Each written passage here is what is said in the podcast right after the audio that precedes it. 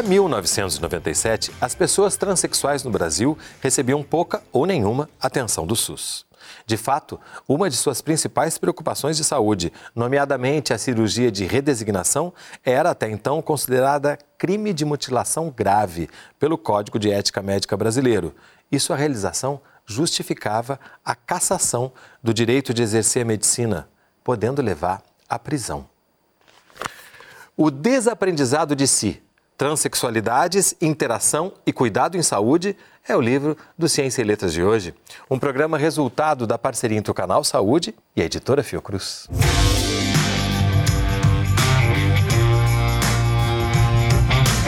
Conversam comigo no estúdio do Canal Saúde o autor do livro, Rodrigo Borba, doutor em Linguística Aplicada e professor da FRJ, e Maria Rafaela Silva, mestranda em Ciências Humanas.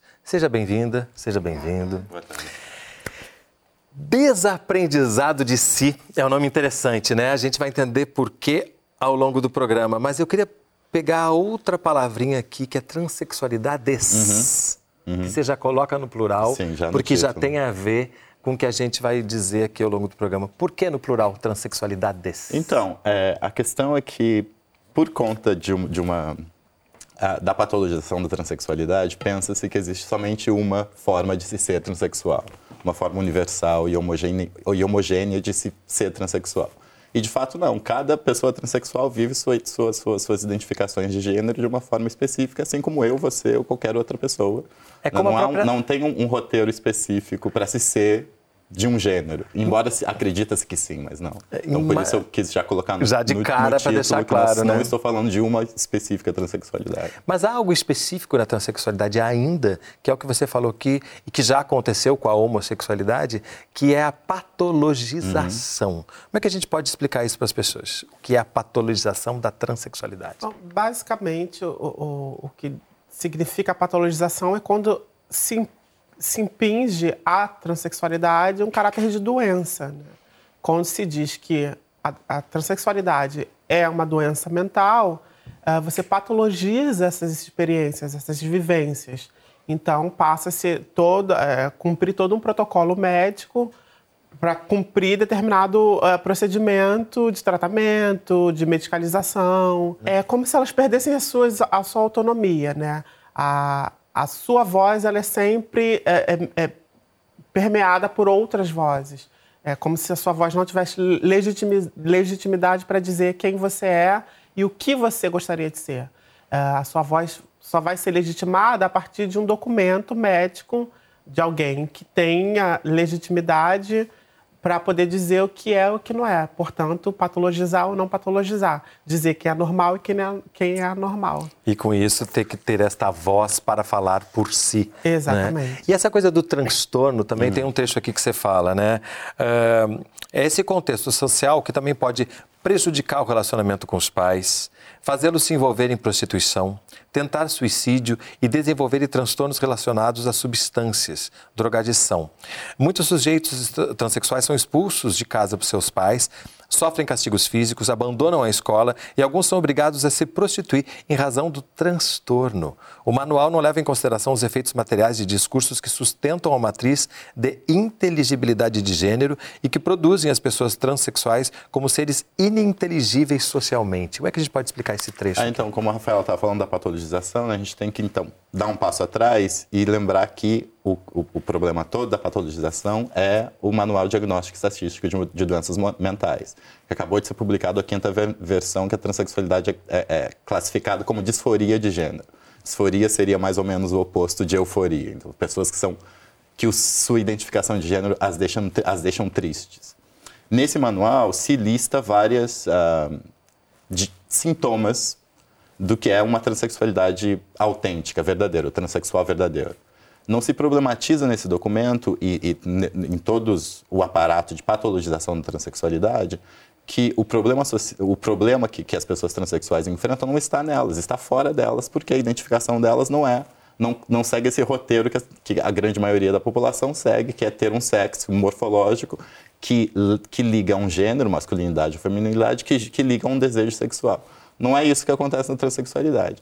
Porque elas quebram essa, esse caminho que é imposto por várias institui instituições, Ah, o problema não, é, é, a transfobia, porque é por não ter acesso à escola, por não ter acesso a postos formais de trabalho, que vai ter que se, se engajar em prostituição, que não vai poder uh, uh, terminar uma, uma, uma, graduação, um mestrado, Se doutorado. transfere né? para a pessoa transexual um problema que é da sociedade que não sabe escutar, né? Exato. Você falou das instituições e a gente pode incluir a família dentro dessas Sim. instituições, né? Que tem dificuldade de escutar o que aquela criança está dizendo. Claro. Né? Desde cedo, se houver uma escuta, esses problemas todos vão desaparecer. Acreditamos que sim. Uh, o que acontece é que uma sociedade que pautada na demanda sempre por uma ideia de normalidade. Então, quando a, a família encontra, né, se depara com essa, com esse, essa questão da transexualidade, o chamado fenômeno da, da transexualidade, ela se desespera porque existe um, um, um, um, imaginário social de que são pessoas promíscuas, de que são pessoas que, que não valem doentes no sentido físico e psicológico e psiquiátrico. Então, a família passa a, a tentar controlar toda a dinâmica da vida dessa pessoa de forma que tire toda a legitimidade dessa pessoa de se autoafirmar enquanto tal. É, e se a família, se não der voz, essa pessoa cresce sem autoestima, é afastada do, do, do meio de educação, afastada do mercado formal de trabalho, enfim, a, a, a vida dessa pessoa passa a ser periférica, passa a ser uma vida marginal, uma vida à margem daquilo que seria tido como ideal para uma um desenvolvimento saudável. E a própria sociedade que construiu esse caminho de marginalização, depois olha e ainda aponta novamente, eh, crime, recriminalizando é, isso patologizando. E repatologizando, é né? Você a é Marjorie Mack, que é uma, foi uma grande ativista uh, uh, da causa, das causas trans, né?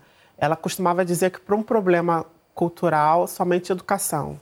É, e acho que a gente precisa enfrentar do ponto de vista da educação, essa questão da transexualidade. Precisa ser enfrentado. Acho que os educadores eles precisam comprar essa briga, porque é, se transfere para uma pauta social uma questão moral. E a Escola Sem Partido, que aparece né, com esse nome, que também é um nome enganador, uhum. claramente quer colocar uma ideologia no, quando diz Sim. que quer retirar, retirar a, ideologia. a, ideologia. O problema é doutrinação de gênero, doutrinação esquerdista. Eu diria mais um pouco, não é só heteronormatividade, mas sim cis-heteronormatividade. Cis-heteronormatividade. É, e eu acho muito importante essa, a introdução do, do prefixo cis pelas transfeministas, porque há várias inversões de poder aí. Porque claro. as, as pessoas transexuais têm suas experiências nomeadas pelos, pelo outro. Nós te chamamos de transexual, nós te patologizamos.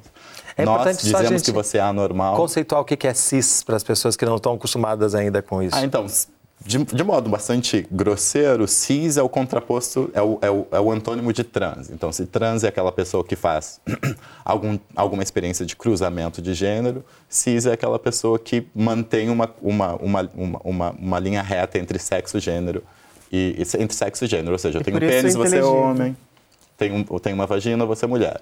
Então, é, é, o cis é o oposto do, do, trans. E isso é tão simples e tão revolucionário ao mesmo tempo, né? A gente foi educado, educado, educado, e não só na escola, em todos os lugares, de que uma coisa corresponde à outra. Exato. E aí, agora que a gente está dizendo, não, não necessariamente corresponde à outra, existe todo esse movimento né, que, que quer barrar isso como se isso fosse o problema.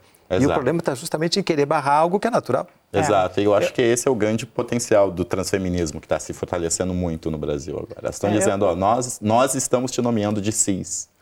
E, há, e causa incômodo. Quando eu falo para pessoas que estão fora desse meio acadêmico ou meio ativista que elas são cisgênero, elas dizem, como assim eu sou cisgênero? Não, eu, tenho, eu sou um homem. Sim, você é um homem cisgênero causa incômodo, né? porque são elas que elas e eles, pessoas que normalmente eram nomeadas, que estão nomeando. Então causa essa, essa reviravolta nas relações de poder que é, que é, que é muito importante. É, e tem uma outra questão que eu costumo dizer que os discursos estão em constante tensão, né? em constante disputa. É, da mesma forma que se diz essa ideia da escola sem partido, que se vai retirar a ideologia das escolas, implantando uma outra ideologia, até mais radical do ponto de vista de que você vai limitar o pensamento crítico né, desses estudantes, desses jovens estudantes, uh, se cria um. A gente está vivendo, a contemporaneidade vive um paradigma ético importantíssimo no que diz respeito a gênero e sexualidade. Então, não discutir significa escamotear uma série de, de manifestações da própria, do próprio comportamento humano. É, e quando se escamoteia essa manifestação plural do nosso comportamento, do comportamento humano, se escamoteia a vida. Eu acho que é isso que, que se. A, a, criatividade, a capacidade cognitiva, é, enfim, uma série de outros desenvolvimentos sociais, técnicos que poderiam surgir, podem ser tolhidos nesse momento de que você não desenvolve, não, não critica. É, eu tenho é, é me, me, pego pensando, eu tenho pensado bastante é, o quanto temos é, construído uma sociedade pautada é, em, em, em, prédios de areia, que uma simples onda leva tudo aquilo, porque você não tem como, é, porque é um problema de saúde pública do ponto de vista de que você precisa tratar essas pessoas no ambulatório, falando da transexualidade, é um ponto de vista da educação, porque tem uma questão que você precisa educar os outros para, lidar com as diversidades, né?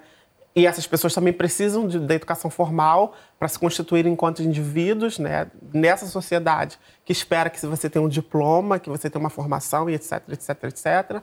Enfim, é a questão do mercado de trabalho, que você deixa de qualificar pessoas para o mercado de trabalho. Então, na verdade, quem perde é a própria sociedade. Quando se escamoteia e se empurra para a margem determinadas existências em função de discursos que são, que são políticos, né?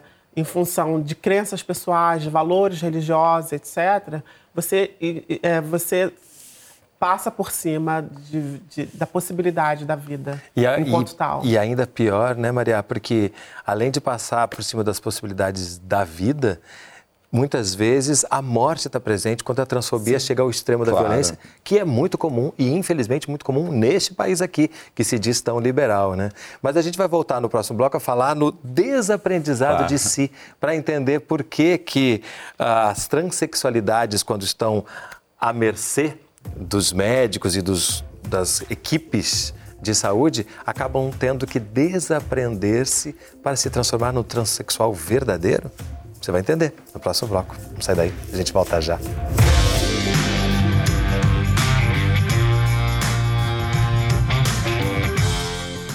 Rodrigo, desaprendizado de si. Você coloca o des entre uhum. parênteses para que a gente possa entender o que, que você está querendo dizer com isso quando a gente está falando na busca do que é o transexual verdadeiro. Uhum. Uhum.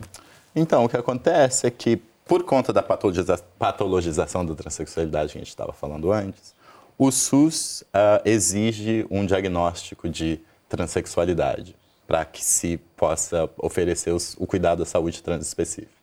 Esse diagnóstico é dado por um psiquiatra que é imposto pelo Ministério da Saúde ao processo transexualizador. Você não pede para que o você não pede para que o psiquiatra te ajude algum, por, por, por alguma questão. Ele, você tem que é obrigado e obrigada a procurar esse psiquiatra. Porque já se parte desse pressuposto de, de que, que é uma patologia, doente. né? Exatamente. Então, quando se parte dessa, dessa patologização como pressuposto para o cuidado da saúde transespecífico, o que acontece é uma homogeneização das experiências trans, que são múltiplas, por isso que eu chamo de transexualidades.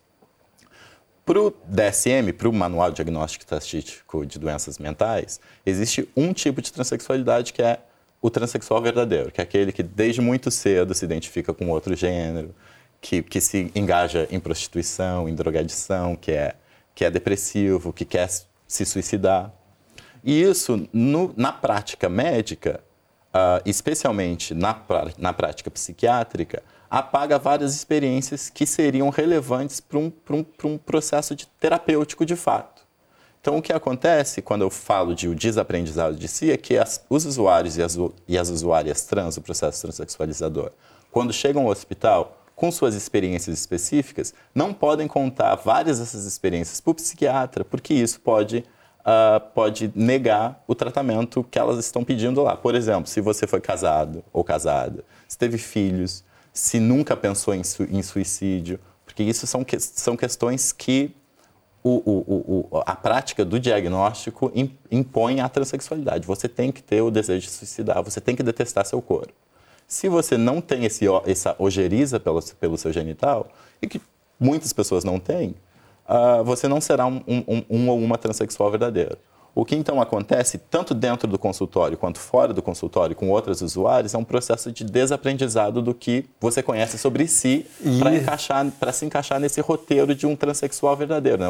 se, se homogeneiza as experiências. E isso o livro mostra, né? é tão interessante ver como que as pessoas chegam querendo contar suas histórias, né? já que vão, vão vai se perguntar sobre as suas histórias, mas sendo uh, avisadas, prevenidas pelas outras pessoas que já estão participando desse processo. Eu digo, não, não, não fala isso, que isso não, eles, eles não, não vão gostar de ouvir ou isso pode ir contra você.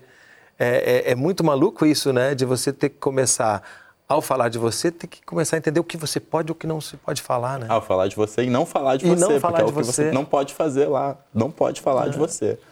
Isso é uma outra violência também, né? É, é uma violência e eu, eu costumo dizer que você é, aprende a odiar o teu corpo. Você só se constitui enquanto transexual se você é capaz de odiar o teu corpo. Mas o que entra em, em, o que entra em questão, na verdade, é o quanto você é capaz de odiar o seu pênis, ou a sua vagina, o seu corpo como, como ele está. É, toda, toda narrativa, ela, ela, ela cumpre um pré-requisito o quanto você é capaz de odiar teu corpo vai dizer se você é apto ou não a passar pelo procedimento cirúrgico. É uma violência do ponto de vista, uma violência simbólica, é uma violência física, porque isso cria é, na pessoa que está sendo assistida é, uma sensação de rejeição por parte da, da equipe médica, porque ela não cumpre o pré-requisito que se determina, que se espera dela, é, por parte da sociedade que diz que mulheres não nascem com pênis e, e, e nascem com vagina, ou vice-versa, é, por parte do mercado formal de trabalho, enfim, por toda essa macroestrutura social que, que nos permeia e que nos constitui enquanto indivíduos. Então, é uma violência o tempo inteiro. É uma violência que não cessa, nem quando você dorme e, sobretudo, quando você sai da mesa de cirurgia. Porque você tem que lidar com a questão da cura. Você vai curar de quê se você não era doente, de fato? É, então, você se cura do seu próprio corpo ou você se cura de um imaginário social? Onde está a cura? É, isso precisa ser enfrentado do, ponto de vista crítico. Né? E a nossa prática médica ela tem sido pouco crítica em relação ao próprio DSM, né? ao próprio CID-10, que determina que uh, uma criança que grita, por exemplo, é uma criança doente você determina que a, pessoa, que a criança que não presta atenção na aula é uma criança que tem déficit de atenção, ou uma criança que corre é uma criança doente.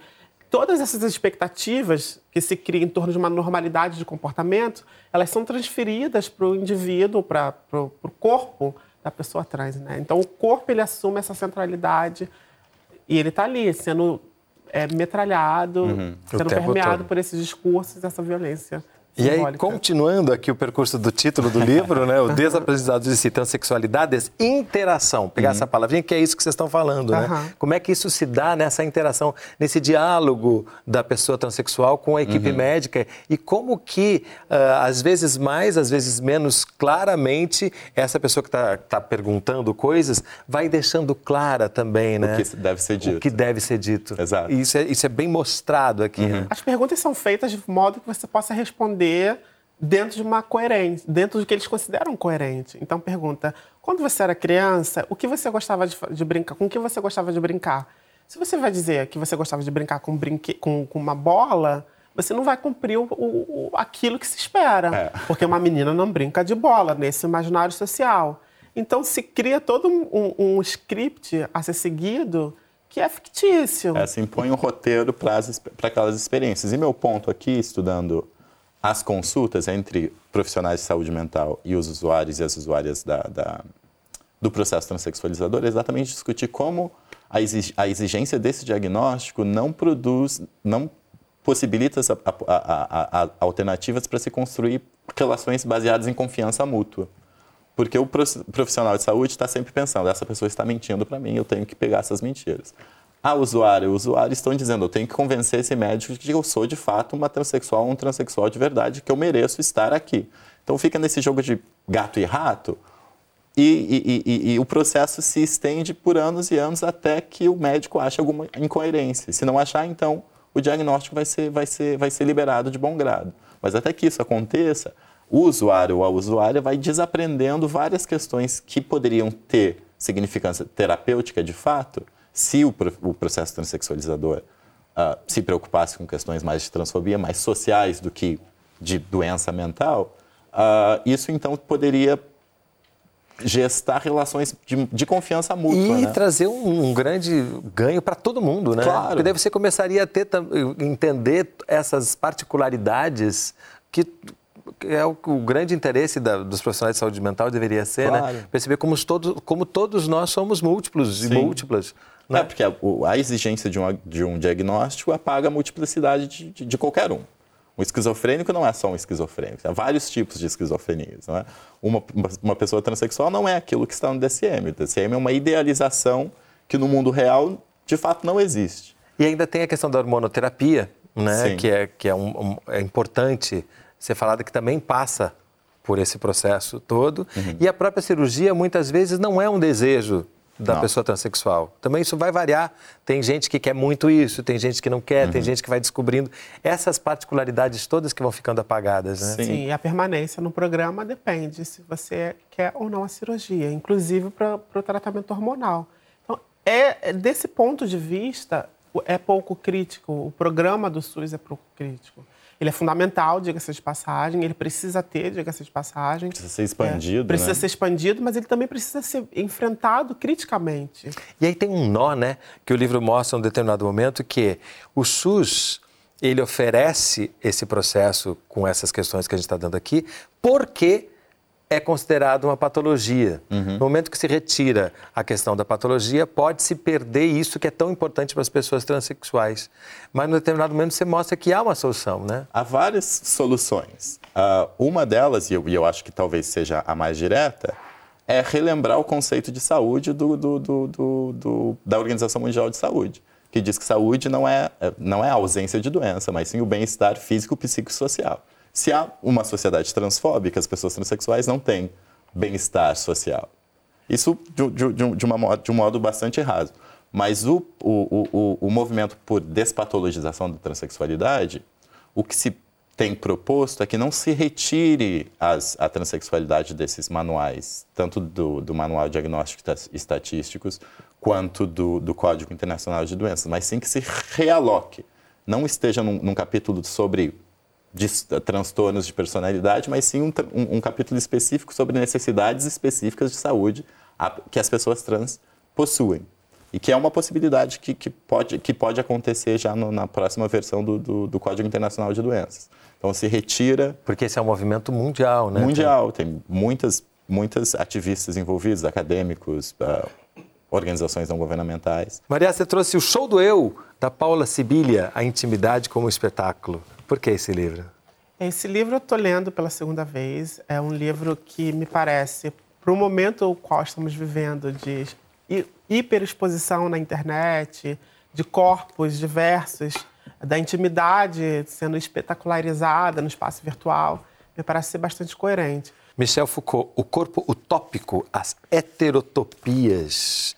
E você também trouxe do Jean-Luc Nancy, Corpo Fora, que eu vou fazer assim, ó, ah! uh, e esses dois livros aqui? É, então, eu comecei, depois da pesquisa do, no, no, sobre o processo transexualizador, eu fiquei cada vez mais interessado na questão do corpo.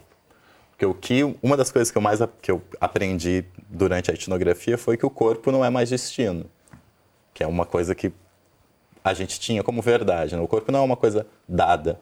Então eu tenho, tenho lido muita coisa sobre o corpo e no Foucault aqui está dizendo que ele está se preocupando com, com, como pensar em outras vidas, né? E ele diz que só se, só se pode ser utópico se se tiver um corpo. O corpo é o lugar da utopia, que é o caso da, da, da transexualidade, né? Ou seja, pensa, o corpo é o que a gente mais expõe, é o que expõe nossa existência, mas também é, é a coisa mais íntima que a gente tem. Como é que se dá essa relação? Então, eu tenho lido essas questões que têm me interessado bastante. E isso abre caminho, né? Tudo isso que vocês contaram aqui durante o programa abre caminho para essa beleza, né?